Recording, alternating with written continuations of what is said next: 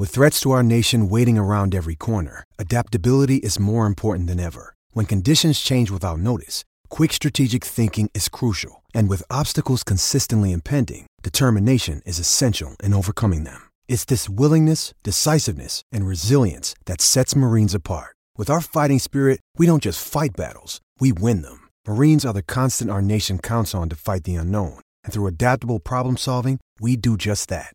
Learn more at marines.com. Come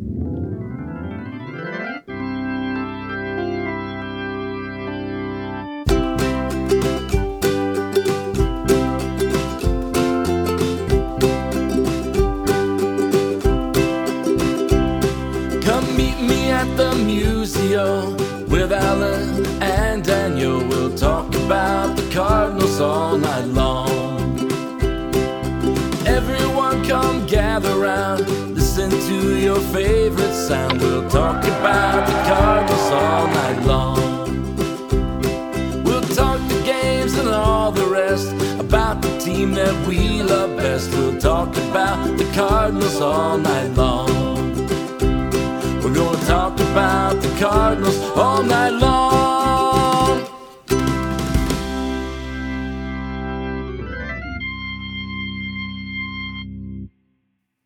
And welcome you into another edition of Meet Me at Musial. I'm your host, Daniel Shoptaw, C70 at the bat at C70 on Twitter. With me, as always, Allen Medlock for Red Dirt Red Redbird and A Medlock1 on Twitter. Allen and I have, have dealt with the snow, but we're, I don't say used to it, but we have, we're kind of get stuck with this.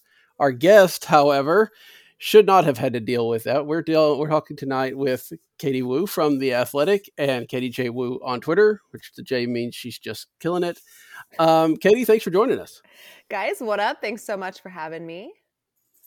Uh, it it has been you, you should like we said you should be in Florida or very close to that. Um, what's the snow been like for you this time? You know, I maybe it's just maybe I'm a little naive being from California and not really knowing anything about like a true winter, but I was excited when I heard that it was going to snow. I was like, "Oh my gosh, yay, snow day. I can sit in my house and like watch movies all day and it's going to be so much fun." And I didn't think about any of the logistics um like my car. Like thankfully I was in a garage, but I still don't want to drive because the I just everything about snow is was horrible like not to be dramatic but i was i i was walking outside and slipping on the sidewalk i'm still like terrified to drive my car um i just you know i will enjoy it from the comfort of my home and hopefully not very frequently Yeah, it's uh, and, and hopefully not very often. I Yes. imagine um, it, the novelty is is going to wear off quickly. it might already Um, it might have already done that very very fair um it, is kind of hard i think for us to believe because of how fast you integrated yourself into the st louis beat and the st louis fan base but you have not even had this job for a year yet have you how, what's this year been like for you I have not actually. Um, I think we are almost to the one year point of the job opening. I, re- I Hmm. recall it opening like right before Valentine's Day, which is weird because that holiday doesn't mean anything to me. But for whatever reason, it like stood out in my mind. Um, it has been both the fastest year of my life and the slowest at the same time when I just think about what has transpired in the last 11 to 12 months. Uh, I just feel like there's no way that so much could have happened in what seems like such short of amount of time. Um, it- it's truly been a whirlwind, um, nothing close to normal. I joked around with a couple of my friends who started the beat, their respective beat, whether it was in 2020 in the middle of the pandemic, 2021, or a couple that have just been hired in the off season. And we all just joke around like, we just wanted to write about baseball. And the baseball gods must have been like, okay, like if you insist, here you go. And it's just been, like I said, a whirlwind. It has its its great days and it has its frustrating days. But all in all, I, I can really chalk it up to one of the most um I, I I really like one of the most fun years of my life. There there's no other way to put it. is there something about i mean and it, again with all that's gone on over the last little bit it's a little hard to tell but is there something about the beat that surprised you quite a bit You know, yes, I, I want to say like the the whole thing. In a weird way, it was everything that I expected to be and nothing like I expected it to be. But I think what surprised me the most about beat writing, I think was just how you lose track of time. I feel like it was August and opening day had felt like four weeks ago. Yet when you look Mhm. at the calendar, two weeks ahead feels so daunting. There's all this information, all these matchups and storylines and things you have to do for work. Where you, if you look at like two weeks and the travel and the places you're going to be, it's overwhelming. And then you think back to a couple months ago and it just feels like you blinked. I mean, those 162 games flew by for me. And let me tell you, September was, which was like, I'm, I'm sure a tremendous month for Cardinals fans, was like one never ending day for me. It was the longest month of my life. And I, I- and also went by so fast. So I think like the biggest thing about beat writing, I don't even know if this makes sense, is that there is truly no concept of time. You just kind of wake up and you, you I don't even know what day it is half the time. Do you know how many times my editor has messaged me saying, "Hey, nice story, but um, it's Sunday and you wrote Thursday." uh, that's just like that's been my life now. I never know what day it is. I barely know what month it is. you just kind of embrace it. it it yeah i can i can well imagine and you know you got to travel this year too so there's a little bit of that too you not only don't know what day it is you sometimes don't know where you are either No, I like I, I'm meticulous in writing things down in a planner. I'm very old school that way, but I like to have things like written down so I can read them. And I'll have no idea. I'll like my friends will be like, "Oh, where are you going this week?" And I'm like, "Oh yeah, Cincinnati." And I know that like the Reds are not on the Cardinals schedule. And in my mind, I'm just like, "That that seems right." And it'll be like, "No, actually, you're going to Denver." So I, I think it was just a lot of okay. Let's really double check the travel. It's not as hard as you think it is. You're making this harder just one day at a time. Um, it, it was a, a true whirlwind, and you really have to learn quickly, or you will get absolutely dusted. So I, I've learned a lot about myself in these last 12 months. even though you're competing with all of these people it seems to be from the outside looking in that the st louis media scene is is fairly supportive of each other did they help you out in this crazy first year Yes. Um, uh, in the beginning, you know, I, I always joke that I got the press box lottery because my seat was right next to Rick Hummel, the Commish, of course. Um, and he's just a delight. The information and the stories and just the overall respect that he has across the board. I, I just feel like that was just a wonderful place to sit next to. Of course, Zach Silver sat on the other side of me, so it evens out. I'm, to- I'm totally kidding. Um, Zach is great, uh, and it was just I just learning from it was like two different spectrums. You know, Zach and I were very new, and we sat next to the Commish and Derrick Goold, two that are fantastic at what they do. So it was really helpful, especially travel. Derrick has very good food recommendations and good things to do when you're in a city for the first time. He was really helpful in pointing me out, like, hey, if you're into museums or if you're into this kind of food, here's a place you could try. Um, and that was really helpful because I didn't know anything really about the Midwest or the East Coast. And we traveled there obviously quite a bit. hmm you integrated like i said earlier you integrated yourself with the fan base fairly quickly as well um, i'm sure that there were times where that wasn't a good thing but especially when you posted a lineup but overall how how has that interaction been with the fans so far You know, I like that you say uh, that I integrated, and uh, thank you for that. But I really think that all goes to the fans for for being so receptive. And you know, I'm not naive. I, I know that when you are hired and you don't have a lot of big league experience, and you're new to to St. Louis, and you're covering an organization like the Cardinals, the first thing you're going to get is skepticism. You know, like what does she know? She hasn't even covered. I mean, at the time, I hadn't covered Major League Baseball. I'd been in the minor leagues for the past two Mhm. seasons, so it had been quite a while since I was at the major league level, and I'd never been a beat writer before. So then you throw yourself into one of the most passionate fan bases in not just baseball, but in all of sports. And I was ready for some backlash, and I was ready for some skepticism, and I was ready for for some scoffing, and I, I thought it was going to be really difficult. But Cardinals fans were so receptive, like the overwhelming majority. I know it's easy to get caught up on like the internet trolls or maybe like a, a nasty email or a nasty comment but the overwhelming majority of Cardinals fans were receptive and were easy to engage with. And I wrote about this very briefly um, when the lockout first started. Was early on in April when the season started, I had no idea what kind of stories resonated with fans and what they wanted to hear, what they liked about coverage, what they didn't.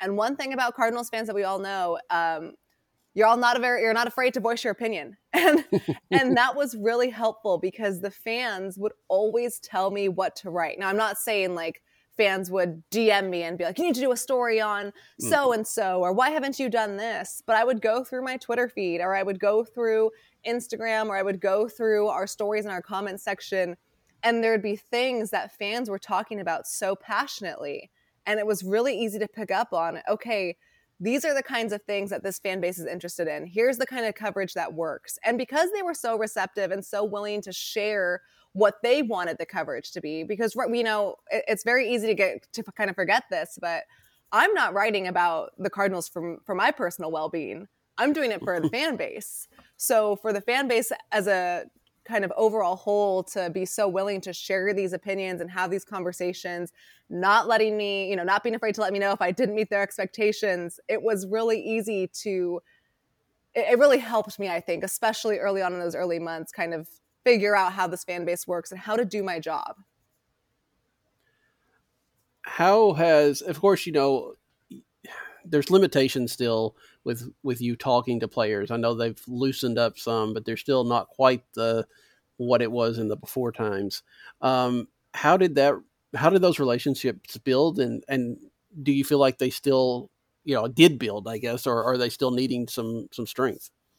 That's a good question. Um, you know, relationships are so important, whether it's with players or coaches, managers, anywhere. Anywhere you go, relationships are important, but especially in journalism. And it's very difficult to build relationships and build trust without one-on-one conversations. And the easiest way to do that, of course, is through Clubhouse access. And and not having that, of course, puts everyone at a disadvantage, but it especially puts reporters who are new to the scene at a complete disadvantage. Mm-hmm. But the mm-hmm. thing is, is nothing is you're not entitled to anything just because you're a beat writer. Like you're not entitled to someone's time. You're not entitled to answers it's all about the amount of effort that you are willing to put in. And it was very hard, especially in the beginning of the season. I would talk to these guys.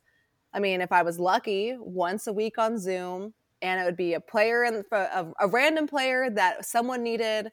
Usually, if it was a, a, newspaper, they would get first pick on the player because they have to turn so many stories. With the athletic, you know, we don't run daily very often. Mm-hmm. So I'm kind of at the mercy of other people's coverage in the very beginning with their requested player, and then you get the starting pitcher, of course. But as we remember in the early part of the season, that starting rotation was not performing up to expectations.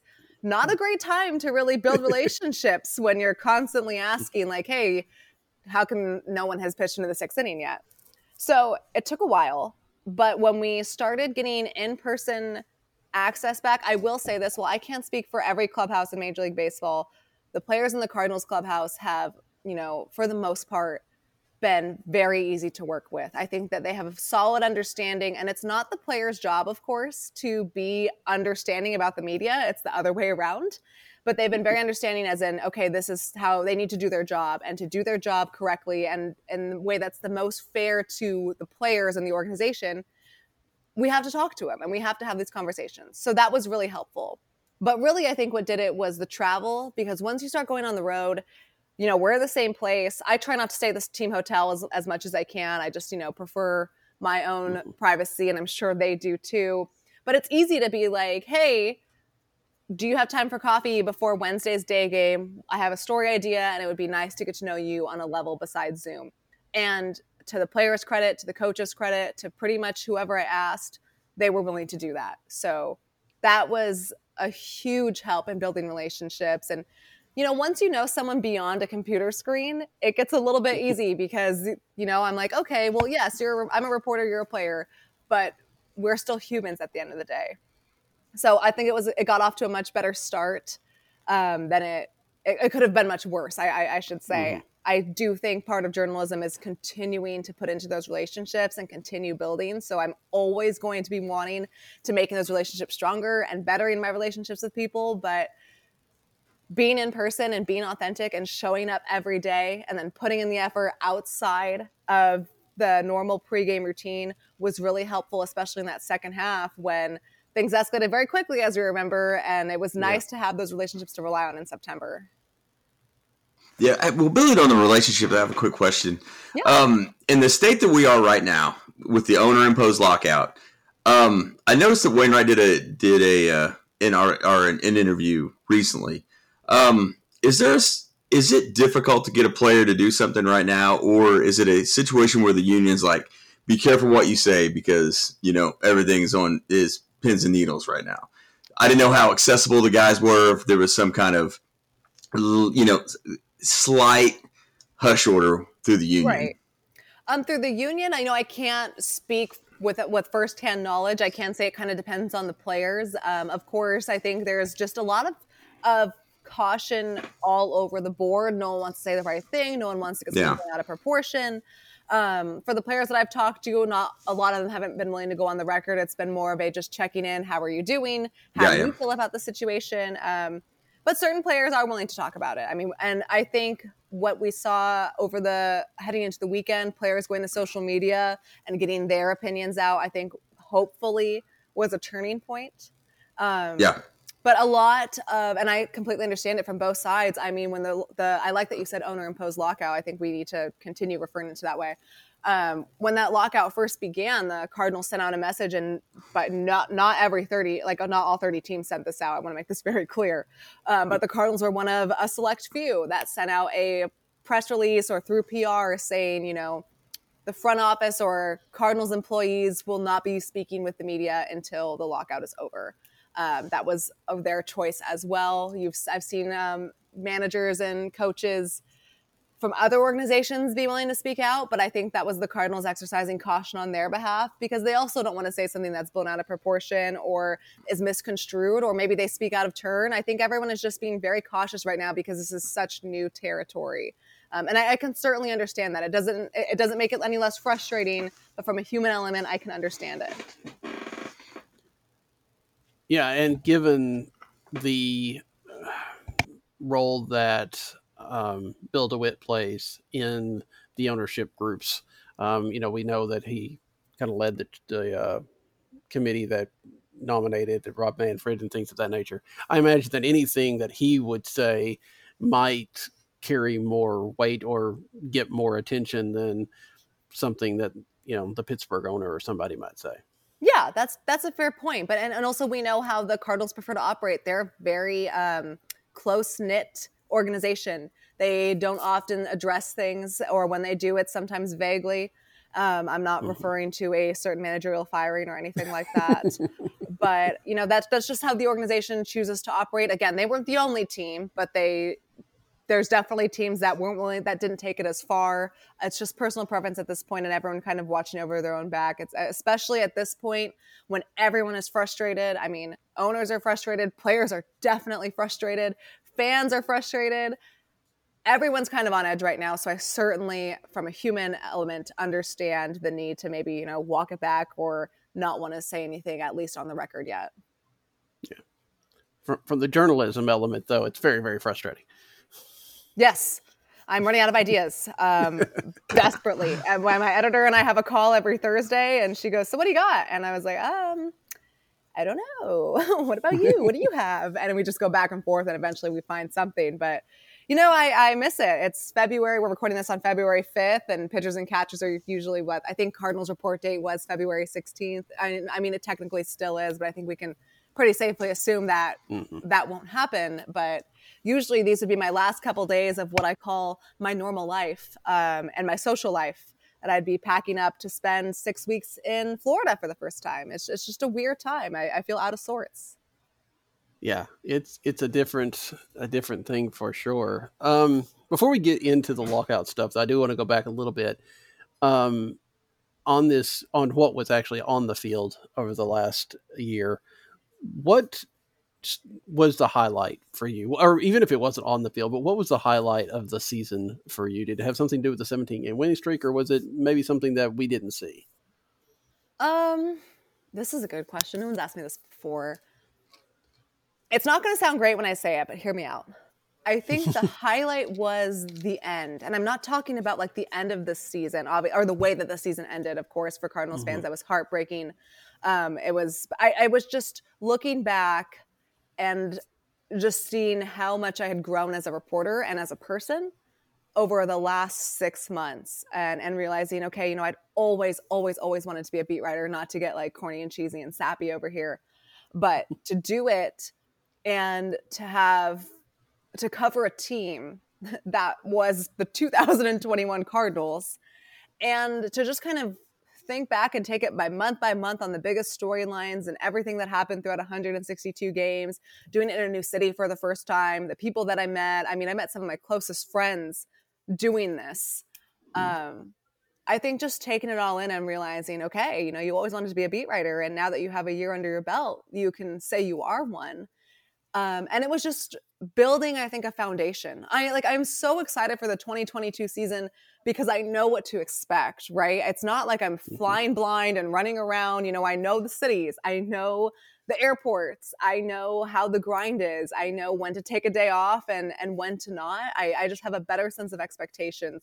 So for me, the highlight was the end because it marked what was a pretty tough learning curve. You know, I'm, I'm not gonna lie and say it was so easy. It was not. Um, I it was very difficult. but having that foundation and surviving it and learning from the many mistakes that I made or things that I could have handled better or done differently that would have probably yielded better results just makes me really excited for hopefully the years to come. Um, I think that was the highlight was just knowing that I did a year and I think I can hopefully only get better from here. Yeah, it, you're right. You probably did come. I, I, think I remember when when we recorded last year. It was right around the beginning of the season, and I think you were sitting on your floor because you didn't have any furniture yet. I totally remember so. this. I was sitting on my air mattress, and I like the team was in Pittsburgh.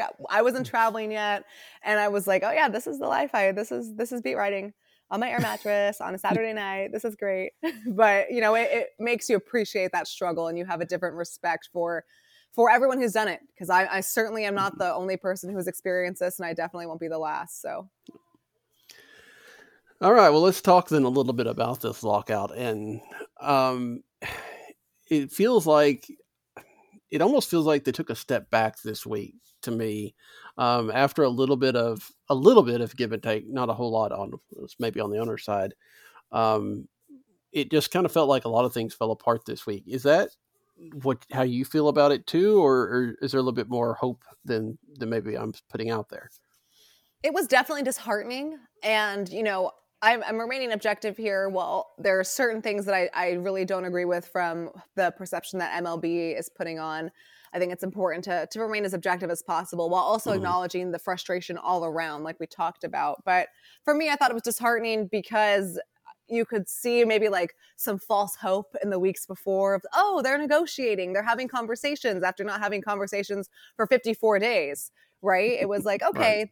right around middle of january was when collectively baseball as a society could hit the panic button. If they weren't having any kind of conversations you could start panicking. But because they were negotiating in person and we were getting bits and pieces of you know the players and the union conceding some things and the owners not really budging too often but in their mind they were conceding to, to a few things and going back and forth. And also it's very important to remember we only know what's being said because each side is leaking things. There we don't know what's going on all the way behind the scenes. Right. I was it was it was i was dismayed to kind of see the the fallout here but it was it's kind of going exactly how unfortunately I expected it to because there's such discontention between both sides. And it's because both sides believe that what they're doing is bettering the game, but they are so far apart. And this this is something this lockout has been brewing for years. This is not something that just popped up over the last couple months. This is years and years of sides being frustrated with each other. It was not going to be an easy fix. I do think we took a bunch of steps back when I say we, I mean collectively as an industry. But seeing the statements released to the media, and seeing players go out and using their social media platforms. I know a couple Cardinals took to Instagram. We've seen some retweets.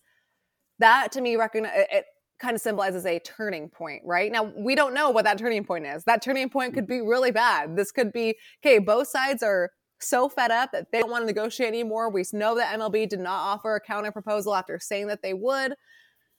But it also could be okay, now it's in the media. Now we have statements that are being released out on behalf of both sides players aren't afraid to, to kind of speak their mind. We saw, I think, Friday Thursday and Friday was like the biggest push that we saw from a social media platform that players were using. So that could also be a way to maybe spin this forward as in, okay, now it's out in the public, it's public discourse, people are talking about it. Let's figure this out. Um, but the thing about this lockout, it is really just, it's who knows. It's again very frustrating, very disheartening for fans. Um, but I, I certainly think maybe we'll have a little bit more clarity in the next week or so. At least I hope. Yeah, uh, that was my next question. Considering that the owners' meetings are this week and that uh, there will probably be a State of the Union type situation where they actually go ahead and officially post them up, postpone spring training, are we still playing with borrowed money here? Because NFL is is they're right at the cusp of the Super Bowl. We have college basketball going full force. There was there hasn't been necessarily a strike like we saw in '94 where they ended the season. So considering that the that the court of public opinion isn't as wide as it will be when football is over, is the urgency not there on either side where it possibly will ramp up after this week? You know, I think that there's going to be some sort of urgency, mainly because the owners are scheduled to meet for their quarterly meetings, and Rob Manfred is expected to have a press conference, and there will be heat, obviously. Uh, mm-hmm. Uh, when you're the commissioner of an owner-imposed lockout, you're going to face some heat, especially when that lockout that was attempt started at least to jumpstart negotiations hasn't really led to anything. So the court of public opinion is a strong court. And yeah. like I said, if you combine that with the social media kind of collective push towards hey the players where the players were not happy um, that could maybe spark some things however mm-hmm.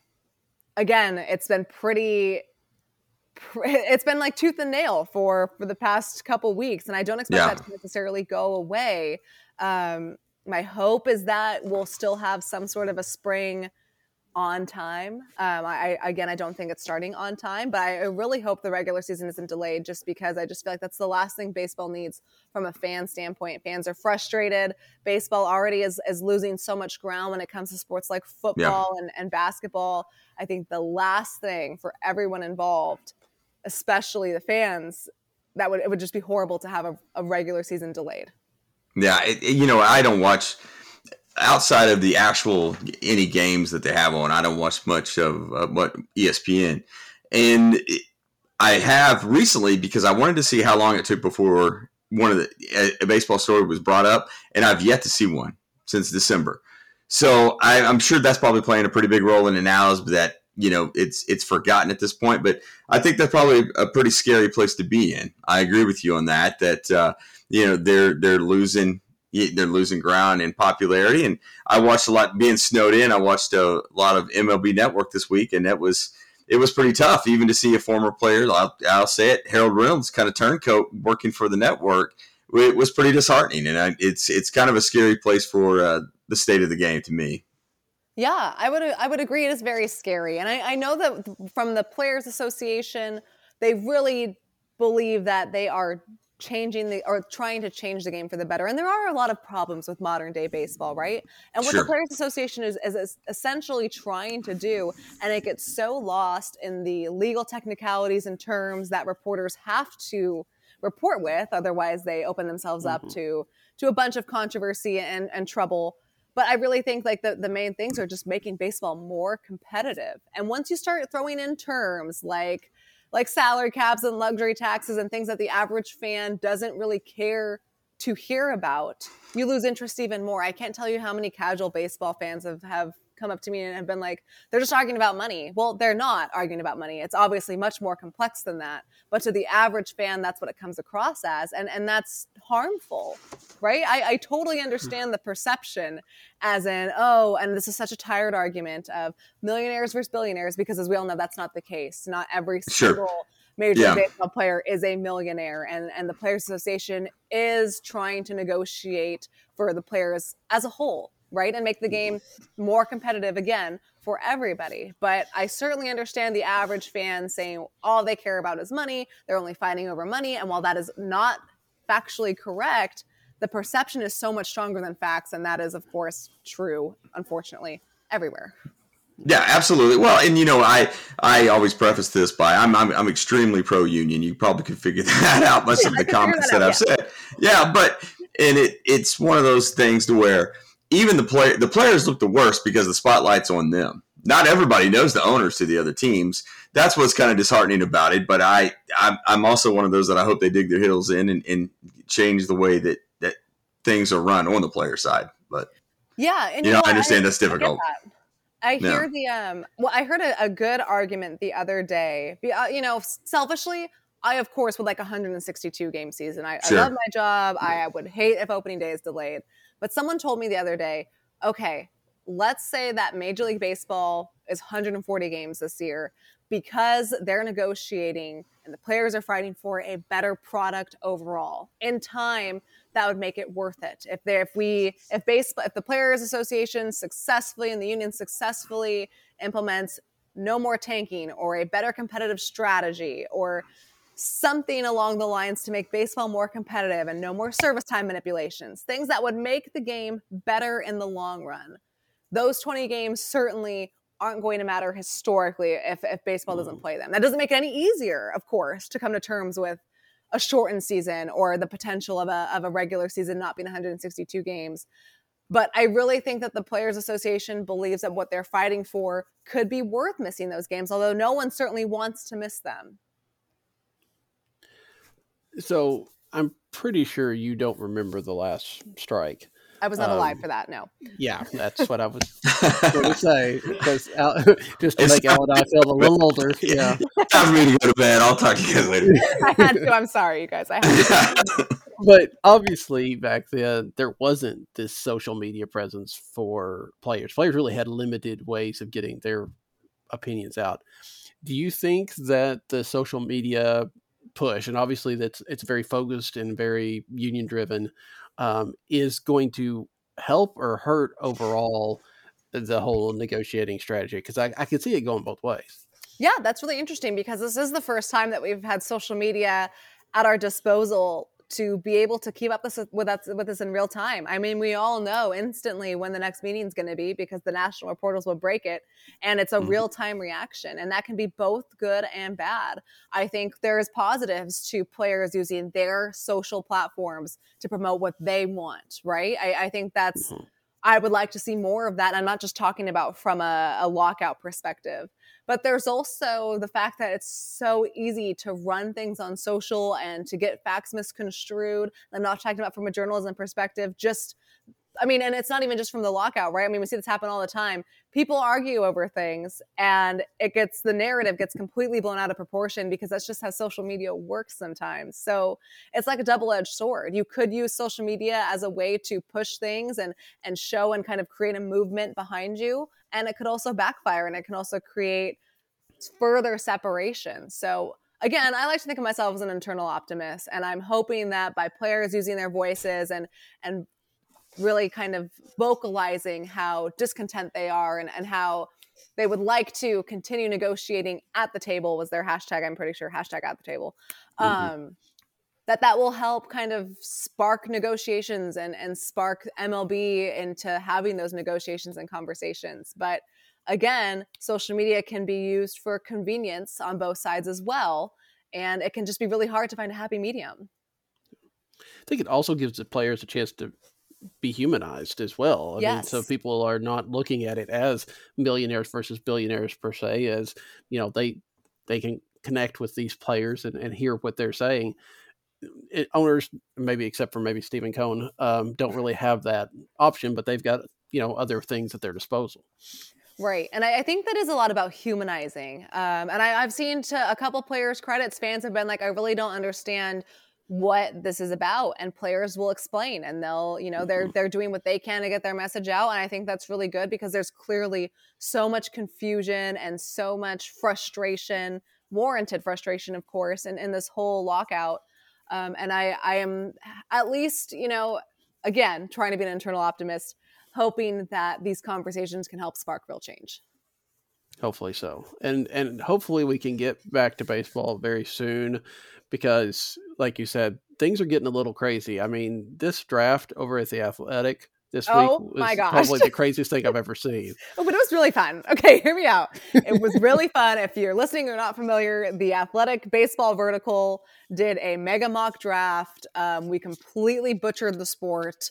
It, we were so bored, but it turned out to be a really fun project. And I don't think I'm getting enough credit, guys. I really don't think my team is getting enough credit. I understand that I probably botched my first round pick, but I got nervous. Um, I don't think I did as bad as everyone is making me out to to look. You, you did get hit pretty hard. And, yeah, for what uh, um, reason? I, I, I yeah, I mean, because it's I mean, what are you gonna do with that? It's it's, it's hard to kind of wrap your head around. So I, I'll, I'll go with that. Thank I you, can- thank you for having my yeah. back. when they do get back on the field, and I know you've written some articles about this as well. Um, but what do you think the Cardinals do first when you know the the CBA is signed and the, the gates are opened? What what do they go after? Oh yes, I love this question because it like allows me to pretend that things are normal for a moment. Like these are things that we'd be talking about normally on February 5th. You know, what are the Cardinals' final move? What is what's the final move going to be? What do what else do they need to do? Um, I think they're what first of all, the good news whenever this lockout ends is there is going to be an absolute frenzy of Mhm. moves. And when I say good moves, that's good moves for the fans. Bad bad news for me because it will escalate very quickly. We will essentially go 0 to 100 very quickly. Fans will love it. I will probably be burnt out by like March. I don't know if we're if we're if uh, give me 2 weeks. Give me 2 weeks and I'll be like, "Oh my gosh, a day off, please." Um I think the Cardinals will be, will be um, revamping pitching still. Uh, I know that they've obviously needed starting pitching and they found who they were looking for in signing Steven Matz before the lockout. I think they'll pivot to relief pitching. You look at the Cardinals bullpen, there are a couple guys that are exciting that are going to be back. I know they lost a lot of, of talent with Andrew Miller and KK and a bunch of, of uh, Luis Garcia, but they brought back TJ McFarland. Ryan Helsley's coming back and he's healthy. We don't quite know where Jordan Hicks or Alex Reyes will slot.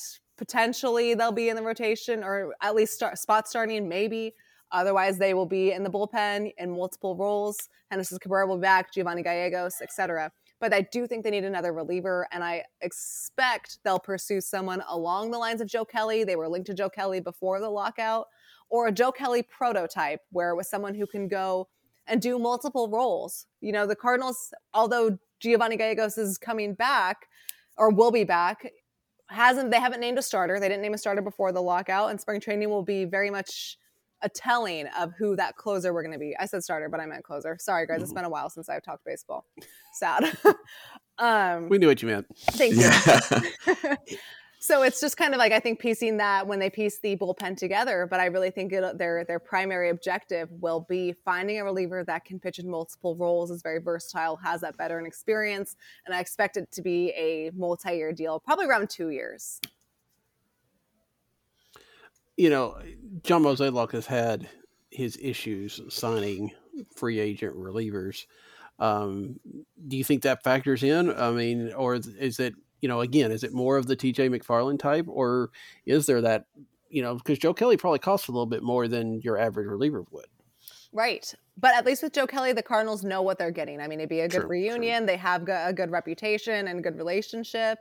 Um, and, and that's a good point about most contracts, especially with free agent relievers. I think if you are willing to let Luis Garcia walk and he signed for what, two years, seven million with San Diego, that I can understand why maybe Joe Kelly would be you kind of turn away from because he's certainly going to cost more than that. However, this front office it can be quite uh, unpredictable at times. So I wouldn't. It would not surprise me if Joe Kelly is at least on their radar. Um, but there's a couple other guys I like: um, Ryan Tepera, Brad Boxberger.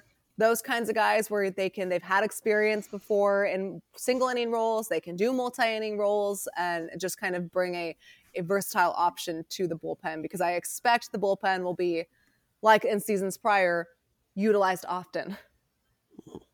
Yeah, that was kind of my next question. Now, is it easier to see them throwing money just to avoid the situation they ran into last year? I mean, going into spring, you felt like they had a wealth of pitching, and we saw how quickly that blew up. Yeah, you know, but I, I think that the starting pitching there were concerns early. Uh, like, I mean, even going into spring when I first got Yeah. hired, just looking at the rotation, I remember thinking, you know, fans b- before I even really started writing about the Cardinals, fans were emailing me saying the Cardinals don't have enough pitching depth. This is what I'm talking about when I say fans will tell me Yeah, what um, what to write about, and it, it looked pretty thin. And I think, you know, if they do not bolster the bullpen, they'll run into the same problems. I think the the front office is pretty confident in the one-two combo of Jack Flaherty and Adam Wainwright, but three of their starters, and I know Jack hasn't had much of an injury history up until 2021 at all throughout his professional career, but Dakota Hudson and Miles Mikolas, they've both missed the overwhelming yeah. majority of the mm-hmm. 2020 and 2021 season. Those are three starters coming back with injury history. Steven Matz has never pitched above 160 innings in his professional career, although he has pitched 150 in the last three full seasons. So you at least kind of know what you're getting consistency wise from him.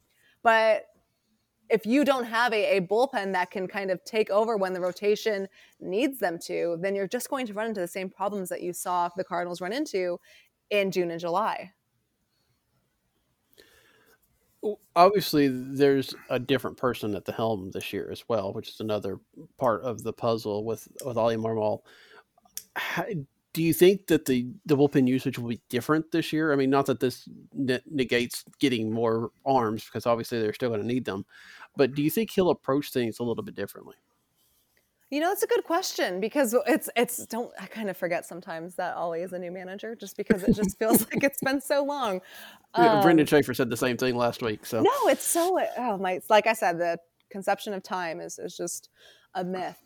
I think that's something that I don't really have the answer to right now because we haven't seen it. He's talked a lot about using platoons and the matchups, but when it comes to the bullpen, you know, there's pitchers that you're going to try to let them ride as long as possible. Adam Wainwright's not coming out of that game unless you pretty much rip the ball out of his hand. Same with Jack mm. Flaherty. Those those are the guys that you want going six, seven every single time, and and prefer to go. I mean, Wainwright prefers to go nine. So I think it's a lot of managing the, especially the the arms like Dakota Hudson, like Miles Mikolas. I think you'll see Oli go to the bullpen earlier with them early on, just because Dakota Hudson's coming back from Tommy John. Miles Mikolas missed again the overwhelming majority of 2020 and 2021. So I think he has to err on the side of caution there. But when you look at the bullpen, you know, Ryan Helsley's coming back from injury, Jordan Hicks is coming back from injury. That's why I think it's so important they get a veteran arm that's consistent, that's stable, because there are a lot of young guys and a lot of players coming back from pretty substantial injuries that you're going to have to be careful careful with. So that's why I really think that the front office will target a durable, established veteran that can pitch in multiple roles just because there's going to be a lot of roles that they'll need to fit in on any given day you, you, mentioned earlier uh, about um, Alex Reyes and Jordan Hicks being, you know, kind of groomed to be a starter. Even though you know they've had their injury problems, they've also not pitched a lot of innings over the last couple of years. Is this? You think this is a situation where they're the you know the long relief types, the the or maybe even the opener types, where we'll see them for an inning or two, and then maybe build up to three or four uh, as the year goes along? Yeah, that's that's exactly my understanding of the situation. I, th- I think that it's easy to kind of freak out and panic when you hear the front office say and you hear Mo say we're looking at Jordan Hicks and Alex Reyes as potential starters. But at least my understanding of the situation is they are not going to be used as a traditional starter to go seven innings. Right? This is a mm-hmm. more of a spot starter. I know the Cardinals have strayed from openers and piggybacks in seasons prior, but with a new manager and a you know a young staff and lots of pitchers coming off injuries that could be different. This could be a time where you see a, a an opener use or a piggyback situation or a two to three inning start, right? It's not your mm-hmm. traditional starting role that you're looking at with guys like Hicks and Alex Reyes. It's okay, these are guys that we're going to maybe go, you know, committee today or Johnny Holstaff, but here everyone's throwing today who can at least start the game, give us a chunk of innings, right? That's why I also think guys like Jake Woodford are going to be very mm-hmm. important, especially early on until Matthew Liberatore is ready. I think Jake Woodford's role as the sixth man or the the spot starter, I think he thrived really well in September last year, do, whether it was long relief or starting on on short notice. I think they're going to be relying on on Hicks and Reyes if they need to to kind of fill that, It's just not going on as, as long as Jake Woodford did. Obviously, he was built up in Memphis during that time. But I think when you're looking at guys like Alex Reyes and Jordan Hicks in a starter's role potentially, it's for sure not the traditional starter. It's okay, let's get creative with our staff. What can we do? What can these guys bring to the table to just fill a game? We've talked a lot about the pitching staff, which is probably the most questionable part of the team. There's obviously a few questions on the offensive side of the ball, especially if they, after all these negotiations, add a DH like we expect. Um, is this Juan Yepez's job for the taking, or do they want some sort of veteran backup there uh, just in case he's not quite ready? I would be very surprised if the Cardinals pursue a veteran bat because they stress their need for pitching to be so dire. And because one of the main concerns when talking to John Mozeliak at the GM meetings in November was there's so much young talent coming through the pipeline. I mean, 2022 was the Cardinals' year that has been circled by the front office as in like go all in because everything was kind of hitting at once. They're they're they're cornerstone players, their outfield, their their young stars like the the Tyler O'Neills and the Jack Flaherty's are are poised and like they're coming of age at this season, and their prospects are going to be ready. So I think there's going to be a a hesitancy when it comes to maybe pursuing a, a, veteran if the universal DH does come does come to the National League because they don't want to block the pathway of any of these guys. That includes Juan Yepez. That includes Lars Nootbaar, who who did an admirable admirable job as the fourth outfielder last year, and includes some of these guys coming up like Nolan Gorman, right, the potential DH of the future for the Cardinals. If you go out and you pursue a a veteran you're blocking these guys and you don't know what you are getting from these prospects in your pipeline that you develop to help your major league team. That was, I think, the front office's biggest biggest mm. hesitation when it came to potentially exploring a, a DH option. Again, if it does come to the National League, was well, if we do that, we don't know what we have in our pipeline and we don't know what we need to do to continue elevating our team if we need to we don't know where if we need to allocate towards other resources and i think it was in their mind easier to open the season and seeing what they needed first instead of bulking up and potentially burying some of their talent in the system. Yeah, it definitely does make it for a little bit. I mean, you can always find somebody if you need to, right? Um, and hopefully, with like you said, with all the the young options, they won't necessarily need to do that. Then there's the six seven million dollar question: What do you expect to see out of Paul DeJong this year? Well, I think the front office is expecting to see a better performance in 2021. Um, mm-hmm. And a lot of the early season success, I think, depends on Paul DeJong having a bounce back season. And I'm not talking about going up and putting on numbers like 2019. I, I think we've all known that Paul DeJong has never really been a, a, bat that prototypes to hit for average, but he has it for power. Um, and that kind of lacked. Paul DeJong is an mm-hmm. above average shortstop defensively. If he can find some sort of consistency together, even if he's hitting 240, if the power is there, that is certainly much better than before. But I, I think he knows the pressure, certainly. I've had conversations with him. We talked early in December about what he's been doing differently this offseason as he trains in Florida. Mm-hmm. So Edmundo Sosa, too. I think we'll, especially to start the season, see maybe a tandem between the two but I certainly think the pressure's on Paul DeJong to perform early on. You know, I, I, the front office stress that they believe in him. Uh, he's a clubhouse guy. He's well respected by his peers and his teammates, but he obviously has to hit more consistently if he wants to make a play, especially, you know, with the Cardinals electing not to pursue any of the top premier shortstops. They've, they've kind of solidified and, and said, no, we trust the tandem of Paul DeJong and Edmundo Sosa, and they're going to get it together. So I, I think that pressure, until Nolan Gorman is ready, for DeJong to perform is super high.